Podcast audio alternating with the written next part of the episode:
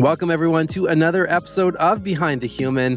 I'm your host, Mark Champagne, and it is my job to unpack the stories and mental fitness practices of people living at the top of their game personally and professionally. Today, we are jamming with Sudha, Director of Product Marketing and Mindfulness and Compassion Ambassador at LinkedIn. Welcome to the show. Thank you for having me, Mark. So when we met it's been a couple years now, I believe, specifically come more through the mindfulness route, which is exciting because, you know, again, I know we're a bit biased in this, but there's not that many people in especially in the tech space or just in the corporate world, I'd say, that have these mindfulness titles in some capacity. It's growing, but it's not the norm yet. So that is something I definitely want to talk about because I think we could all use a lot more of these practices, especially given everything that's going on in this world. But before we get into all that fun, interesting jam and all the topics and the work that you're doing, if we put the titles aside, who are you? What a powerful question to be asked. I am just a human being trying to have an impact on other human beings.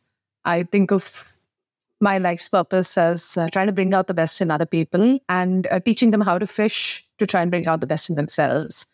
Mm-hmm. It's why I trained to be a coach. It's why I really enjoy being a people manager.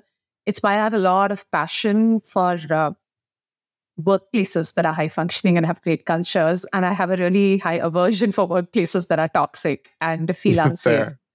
So I'd say that's who I am, just a human being who's trying to bring out the best in other people and help them bring out the best in themselves. Has that just been instilled in you since you were young, or is that something you kind of evolved into? Like where did that frame of mind or that perspective really show up first for you? It's such a... Hey, you know, when I'm in a lot of these conversations, right, and someone asks you a question that just like unlocks a part of your memory and you go, bam, that's where it came from. And so you ask me that question now. And I realized when I was in school, I really loved math and I really loved reading and vocabulary. And so often my teacher would pair me up with a bunch of other students and put us into a little circle.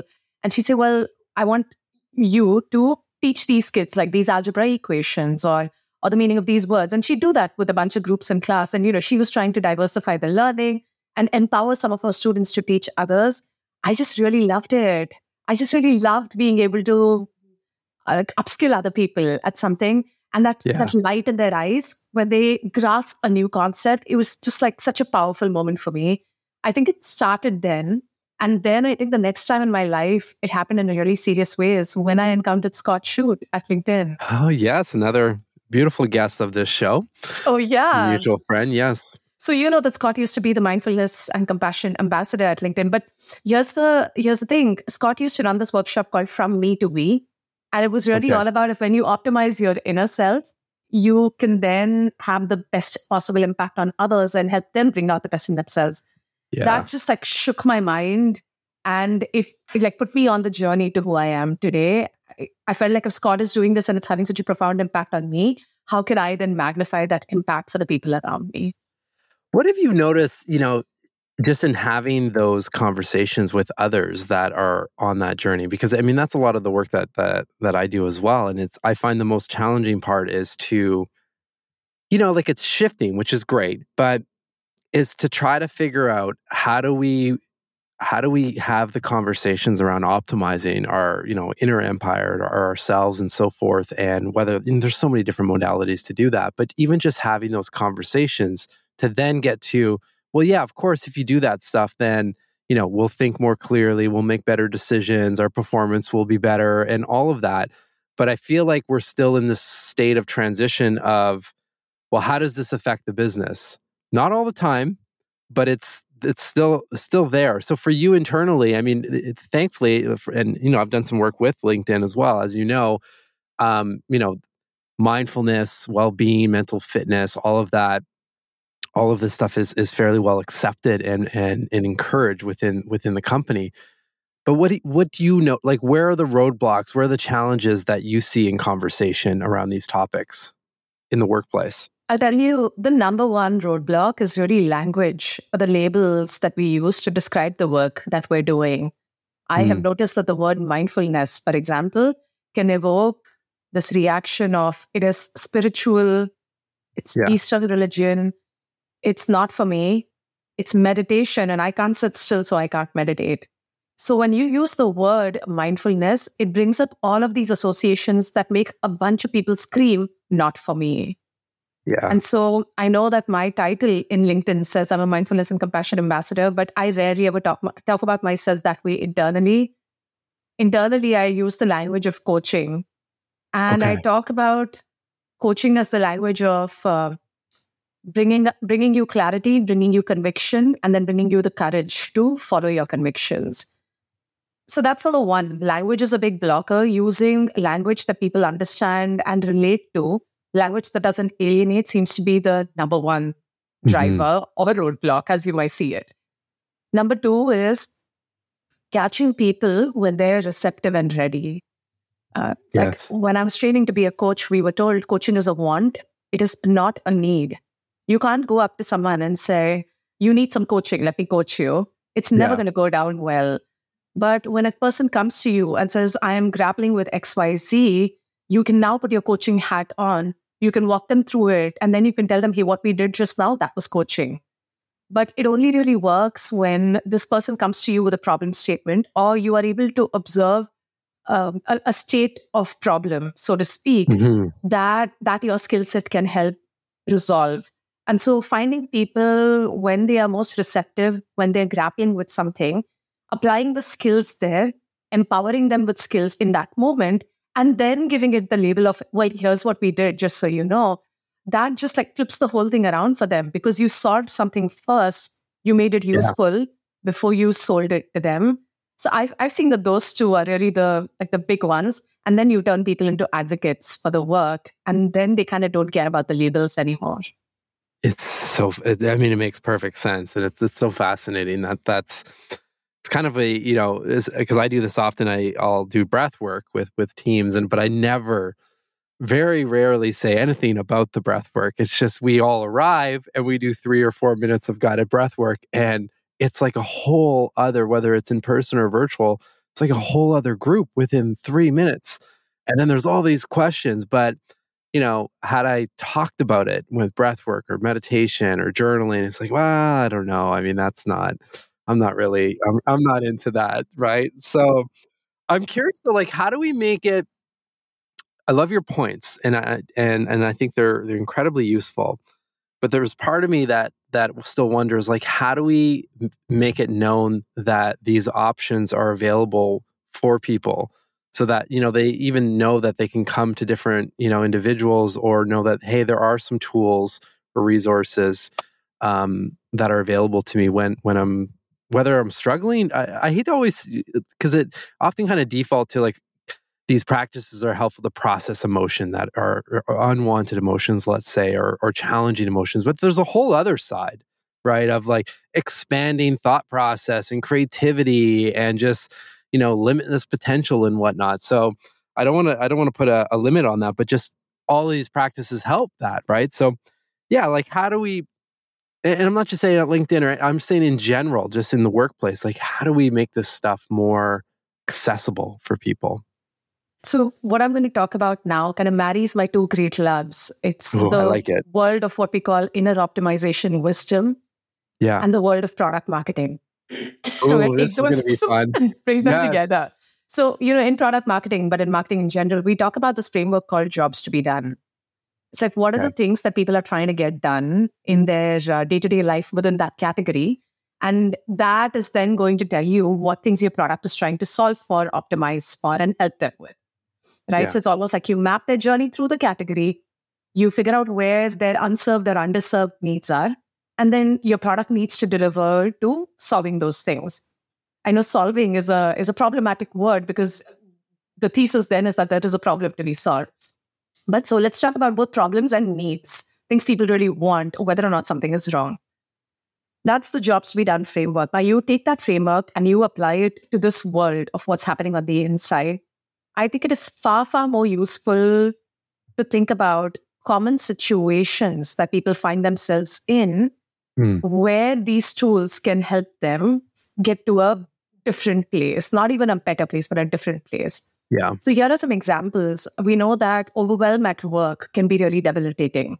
So if you're balancing a bunch of different things and you're overwhelmed, it's a very dominant, what I call use case or a job to be done for when some of these tools can be practiced. And the key here is also to position the tools in a way that I think taps into science rather than taps into like religious philosophy, because that can be alienating to a lot of people too. So here's a classic example. You're really overwhelmed. What's really happening is your amygdala has gone into overdrive. Your prefrontal cortex has stopped working. You're operating in fight, flight, or freeze mode. And that's what that looks like. To move from fight, flight, or freeze to being able to activate your prefrontal cortex, you need to activate your parasympathetic nervous system, go into a bit of rest and digest mode. The best way to do that is long breaths, especially the out breath being longer than the in breath.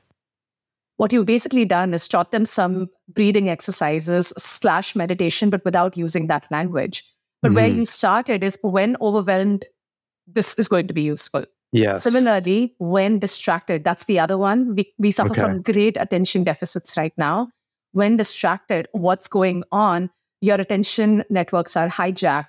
Your default mode network is activated, etc. What is the best way to work out of this? It is to train your brain how to focus. How can you train your brain how to focus? So a lot of Amish Jha's work in the world of neuroscience and attention. So to me, that jobs to be done framework, like, hey, here's what you're grappling with, or here's the situation you're trying to optimize. Here is the scientific explanation for what's happening and how you can resolve it. And hence, here are the set of tools that you can access. And I still feel really strongly that the way we label those tools should be centered in our audience and what works for them rather than what we want to do. Yeah. Hello, friends. Given you're here, I'm making the assumption that you're motivated to be mentally fit. So with that in mind, I want to let you know about the Better Questions newsletter, which publishes once or twice a month, providing all of us the opportunity to slow down, think, and ask better questions. As you know, quality questions are my thing, and this is an opportunity to share the prompts I've studied and curated to help our minds be healthier, clearer, more intentional, and expand our mental capacity. You can sign up over at behindthehuman.com/newsletter, which will also give you a preview of my debut book, Personal Socrates. That's behindthehuman.com/newsletter. Now back to the show. Well, which is the exact same thing. We take ourselves out of the equation of all of this. It's the exact same thing we're doing over and over to market a product. Yes. Right. Yes. It's the same thing. I mean, you have to meet the buyers or the customers in the audience, kind of where they're at, speak a language that resonates with them. And then, and by the way, we have a solution for whatever you're trying to sort out. This is exactly it. This is why I said it marries the best of marketing with the best of inner wisdom, the jobs to be done framework, mapping unserved and underserved needs and wants, and being really audience-centric in the language you use to describe the solution instead of being mindfulness community-centered in the language. Yeah, I love that. So just, I'd love to just get a pulse from you, since you're definitely within the tech space, and I know you came from various roles, but Procter & Gamble, and then I think it was PayPal after that, and so forth. So I know your network runs quite large. So I'm just curious to see from the people within your community, like where are we at with teams and individuals from a mental an emotional standpoint, a mental fitness standpoint, because I feel. The pandemic, we talked a lot about, obviously, and how work was changing and so forth. And then there was this period where it's like things just kind of went back. I can't even say went back. Things changed, and changed in a way where it almost felt, at least from the outside, that many teams were kind of just thrown into this new environment of one company's going completely back to the office, one company's not, someone's in between, everyone's kind of not sure, different mindset perspectives. And it's just kind of like we're back to work.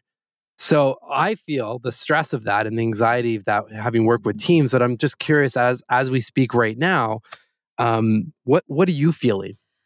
I feel like there is like a default center of gravity that a lot of companies, especially big multinational companies, default to. That central gravity is accessing the thinking center, not the feeling center or the instinctual centers in our body. Mm. Which means what really happens is when you're in a tough time, you're going to look around, you know all the right things to say, right? Because you've processed them in your head. But I don't know if you've processed them in your heart and in your gut. And you don't know if you've internalized them into what does this really mean they need to do differently. And you say the right things for the duration of the pandemic in this case, right? Whatever the event was. And then you go right back to your default center of gravity, which is the thinking center. And now you start making decisions through your head all over again. So fundamentally, I feel like the issue is the default center of gravity for a lot of what we call corporate America or even corporate Asia for that matter, is in the thinking center. And it's because the feeling center is undervalued. We actually don't like feelings at work. We don't appreciate people that are open with their feelings at work. We see it as a flaw, not a strength. And so I think that's the crux of the issue here. The reason we keep going back to making weird decisions after saying all the right things is I don't think we're really internalizing those right things in our heart. And we're not internalizing them in our gut, as in what is the different set of actions we need to be taking with this. And if we are not enough of us are there, too many of us are in the thinking center. Yeah. Well, and I think the other, you know, and this is not to, you know, draw any judgment on anyone. I think there's a lot of people out there, and myself included, I'm sure you as well, like we're doing the best we can. And it's a very unique situation. I think the culture of organizations right now. But with that being said, you know, I'd love to ask you as someone that does lead people and works with people and has also a title, you know, that I think sets up an opportunity for you to also hold space for others. Like, what are some of the things, you know, the practices or the conversations that you have found helpful, knowing that, you know, we are in this state of kind of operating from the thinking center versus feeling center? Great question. So I'm not answering this way to try and toot a framework that maybe I have put out there, but that framework came from me thinking a lot about how do we lead great teams? So what does it look like when you break it down into the jobs to be done? And so I think of, you know, great leadership in 4 terms, and I just call them the 4 Gs. Yeah. The first one is, how do you help your people glow? How do you help them glow from the inside, feel like the best version of themselves? And you help their work show up as the best version of itself. So that's the first one. The second is, how do you help people grow? How do you stretch and challenge them so every day they're feeling like they're getting a little bit better, they're growing a little bit more? We'll talk more about this as well. The third is, how do you let people or help people get things done? Which is like, you learn the real work, but sometimes be in the trenches alongside them doing the work. So you're role modeling those behaviors. That nothing is beneath you just because you're a leader.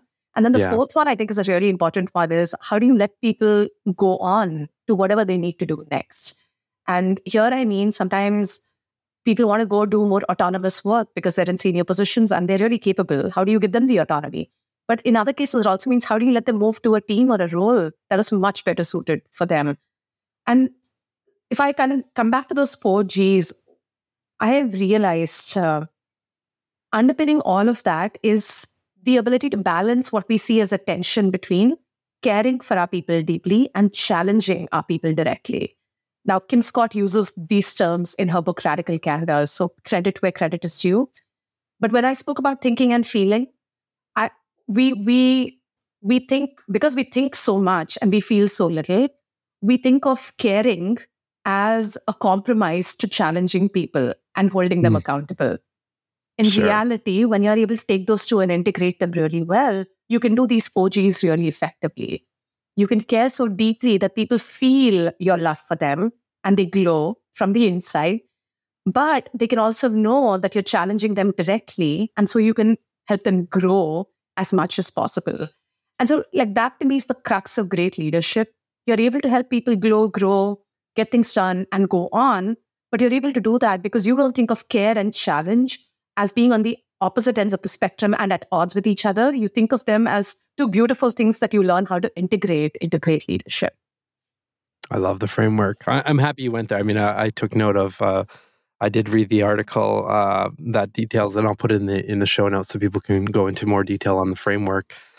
I'm curious. I mean, what comes up naturally then for me is to ask you, like, what is it that you do that to foster that inner self for you, so that you have the self-awareness and that you have the presence as well to be able to hear and feel the people around you and not get caught up in that thinker mindset or the autopilot of life and work, which is so easy to fall into. It's so true. I think I've paid attention in my life to when I felt like I was at my best because a great manager was helping me access that part of myself. And I've also paid great attention to the opposite, which is when a manager made me feel like the worst version of myself. And I've thought about those things a lot. I've thought about not just when they happened, but why they happened. And what role did the manager play? What role did I play in us ending up in that situation? And that's kind of where this came from. So it's a lot of reflecting. It's a lot of like distilling the core principles down into terminology and words, and kind of being able to package it up in a framework that is easy to remember, even for me and for others. Yeah, so like my best managers, I think, have helped me understand that I am inherently worthy. I am not being scrutinized every day to see if I'm worthy enough. So I don't have to think of every day as a chance to prove myself. Yes. I have to think of every day as a chance to shine as brightly as I can and do my best work. Now, when someone gives you that kind of security and safety, poof, you can fly really, really high with that. So good managers have done that for me. Another thing really good managers have done for me is giving me a lot of autonomy and said, I really trust you. I trust you so much that I know that if you're in doubt, you will come to me and ask me for where I can help you. But if you truly think you can do this on your own, you're going to be fine. And so I've had great autonomy from the best of my managers. And I've had managers who've given me fantastic, high-quality, constructive feedback, which is the grow. And I know what it's like to get constructive feedback that makes you feel like you're expanding, like you're motivated to become even better. And I know, on the other hand, with not so great feedback, what it feels like to feel like you're just shrinking into the tiniest version of yourself. You're ashamed. You're feeling unworthy. And the whole point has been defeated because they wanted to land feedback with you, but all they ended up doing was making you feel really shitty about yourself. Yeah. Similarly, on the other hand, I've encountered managers who were really terrible at telling me what I was doing well. I never glowed because I didn't know what my skills were. And sometimes the best skills we have are invisible even to us. So that's how this came about, is I've just reflected on the good and bad experiences. I've broken them down into what was really going on there. I've distilled them into language that is easy to remember. The whole, what landed really well for me, I mean, was around the whole concept of proving yourself. I mean, I remember some of those managers that I've experienced as well, and going into work in those days where it just felt, it's mentally exhausting to constant question, like, okay, am I doing this properly? Like, is this what they're expecting? And this shows up as well in my own work as well now in a certain capacity, but there's definitely, if you can find those people, and if you are, if you are that manager, if you're leading people, just taking a few minutes to think about like how you can, to your point, like provide that good feedback and set that and foster that environment so people feel, that they are worthy and they're doing a good job. Like to me, you blow out so much emotional debt that is accumulating day in and day out. And it's just left for you, to feel better, but also, just do your best work and your best thinking and have a good time doing it. Oh my God, you're so right. It's like taking a 10-pound backpack off and leaving it behind. You're lighter. Now you can focus on what really matters. Otherwise, you're carrying around this backpack filled with implicit expectations. You don't know what they want. They haven't told you what they want. You don't know if you're screwing up. You don't know if you're doing a good job. You just don't know until you get to review season. And then it all comes flooding out. I mean, and there's no worse way to break someone's trust, right? Is to let them believe all year long that everything is going fine, or to keep them on tenterhooks. And then come review season, you finally dump on them everything that you're really thinking. And you said, why did you talk to me earlier? Why weren't you more direct? Why all the implicit expectations? Why not just tell me what your expectations are to begin with? So that's spot on. Like this, like taking the backpack, putting it off just really lightens the load and helps us be free. Yeah.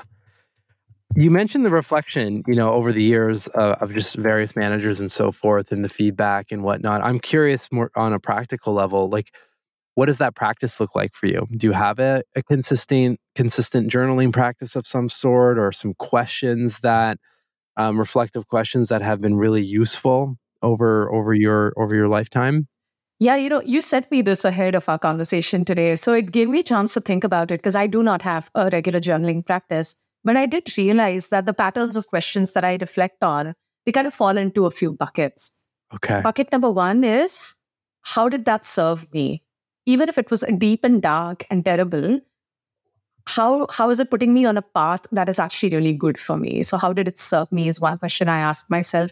And it's really meant to see what was the lesson there that I can walk away with. So that's number one. Number two, I ask this question to myself a lot, but I ask it to other people very often too, is what can you control? What can you influence? And what can you neither control nor influence? Hence, you have to choose to accept or surrender into. So like that whole circle of control, influence, and surrender, very important to me. And I ask myself often, what is in my control in the situation that I can actually do? Because otherwise I'm going to fixate in the outermost circle of anxiety and resistance more than I'd like to. And then... I have to ask you on the surrender, because I mean, I feel like that's a big one. Is there, you don't have to give all the details, but what's one of the hardest things you had to, you know, surrender to and just let flow? And how did, you know, what did you do to make that easier emotionally and be able to move forward? Oh, I'm so bad at surrender. I'm so bad at it. But what I... You're human. Shocking. That is kind, Mark. Thank you. When we moved to the US maybe 10 years ago, I moved because, you know, I moved for my husband and so he could have a better career and a life here.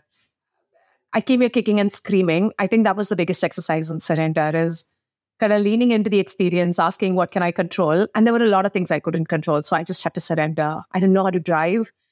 And it was going to take me a year to learn and get good at it. And I just had to make my peace with those sorts of things because every day would have been a struggle otherwise. So I think that move to the US was my biggest test in surrender. Yeah. Was there anything that helped during that time? I focused on what I could control and I learned how to make deep friendships with people I had never met before. Okay. And there's a level of shamelessness involved in just like reaching out to a friend repeatedly and going, do you want to hang out? Shall I come over? Let's spend some time together.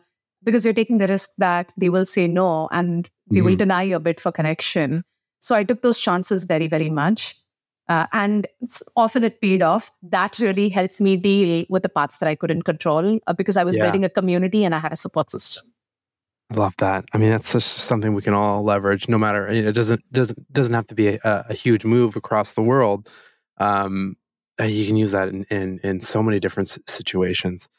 I'm curious to understand, like, what are some of your non-negotiable practices and rituals, whether that, and please, you know, provide as much detail as you'd like, whether those are morning routines, things you do sporadically throughout the day to also, you know, stay present and have a calm mind and focused mind, and right up to, you know, kind of evening wind down rituals and so forth. What works for you? Number one, I have to be able to sit down and enjoy my morning cup of tea in peace. You can't ask me to do anything else when I'm in the middle of that because it's sacred to me. That relationship between me and my tea is really sacrosanct. And ideally, I'm going to do that sitting next to my son when he eats his breakfast. So that's our moment together in the morning. Oh, that's nice. That's very sacred. Yeah. I will not break it if I can help it. Number two, there's got to be music in my week, somewhere in my week. Either I get to sing in the car, or I get to jam with my husband at home, or I do some karaoke. But there's got to be some music in my week. Otherwise, my life is just going to feel really, really empty. So that's number two. What does music do for you? It brings me alive. There's like my internal metronome, I think, is like an itch I need to scratch. And if I don't scratch that itch...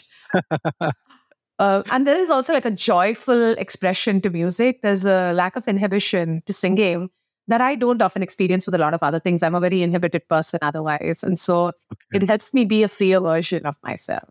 Oh, I love that. Yeah, so that would, I would say that's the second one. I think the third for me is I need time to talk to my husband. This is again a given. It may not happen every single day, but in a week, there's got to be some time where it's just the two of us and we're getting talk to each other.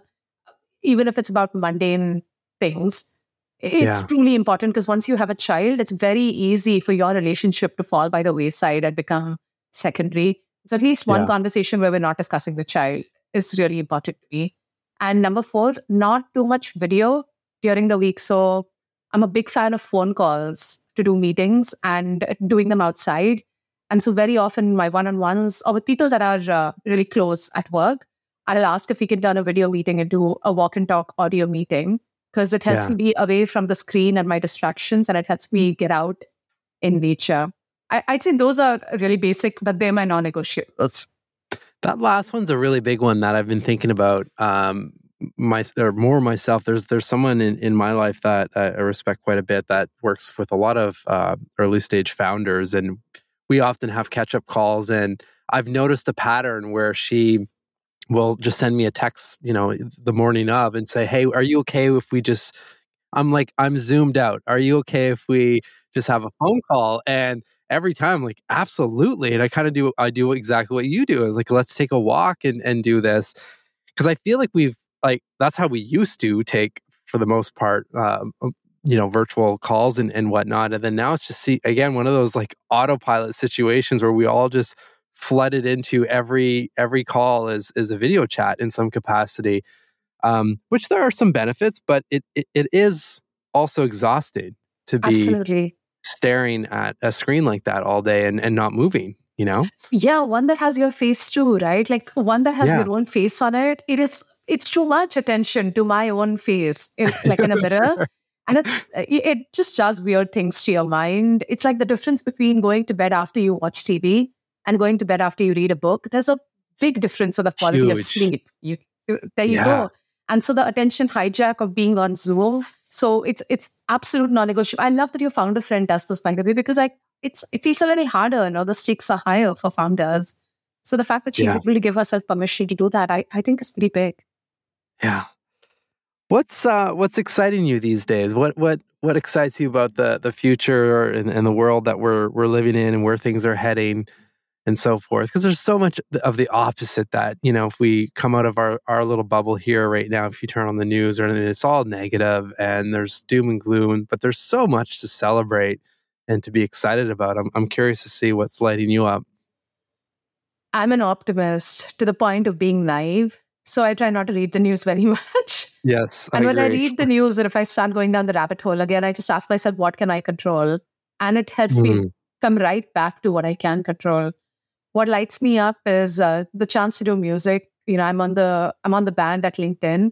And so we try and put up a concert every once in a while. That keeps me really alive. My husband's on a band as well. He plays the guitar. And so hearing him practice his songs, helping him practice his songs, just all of the music in life is very exciting to me. And the creating of that music is really exciting. And it really lights me up. My son is growing up and it's kind of delightful to be part of that journey. I think I have a small contribution, but a lot of it is just him, right? So being able to watch a little person evolve into a big person and maybe contribute along the way, that is really exciting. It lights me up to see who he might turn out to be. Yeah. There's so much beauty in nature. And I live in California where I have access to the redwoods and the beaches. I know we've mucked up a lot as a species, but we've had some respect for spots in nature that we've left alone. And I'm really grateful for that. And going out there just resettles my mind. So I'm really excited that we have enough respect for nature that we've left some of our state parks and national parks alone. And I look forward to them being around for generations to savor. That lights me up. And, most of all, Mark, it's this work. These conversations, if they could have an impact on 5 people who hear this episode, that is profound. Like that one interaction with Scott I had many years ago, I think changed the trajectory of my life. And if we can bring out that awakening in people, to me, that is the biggest thing that lights me up. So I've been really excited about our conversation all these weeks. And then I'm talking to somebody else a few weeks from now. This stuff is the stuff that really just keeps me humming and alive. It's my life's purpose. Oh, well, for those who can't see my face, I mean, I'm smiling ear to ear. Of course, I support that message and, send that right back to you. I mean, it's... To me, to be able to have these conversations with just inspiring and great humans like yourself, and have the thought of just the ripple effect of that, and maybe it's one tool or one little perspective shift that through this conversation that hopefully has helped someone else. Then then they can pay that forward and so forth. And I really do believe, I mean, we as a species, we do want to evolve and help each other and have a nice sense of community, and it's all possible. It's all possible. So I thank you for making the time to come on the show, but a higher thank you to what you're doing day in and day out with people at LinkedIn, but of course outside of just LinkedIn, but just holding space and providing opportunity for people to access their inner self and access that place of feeling. And that is just exponential across whether that's work, personal relationships, and so forth. So hope you give yourself some self-love for that. You're a wonderful, wonderful person. And I look forward to our paths continuing to cross. Thank you. Same. It's an honor talking to you, Mark. Ever since the time that we met when you came over to LinkedIn for our Lighthouse Speaker Series.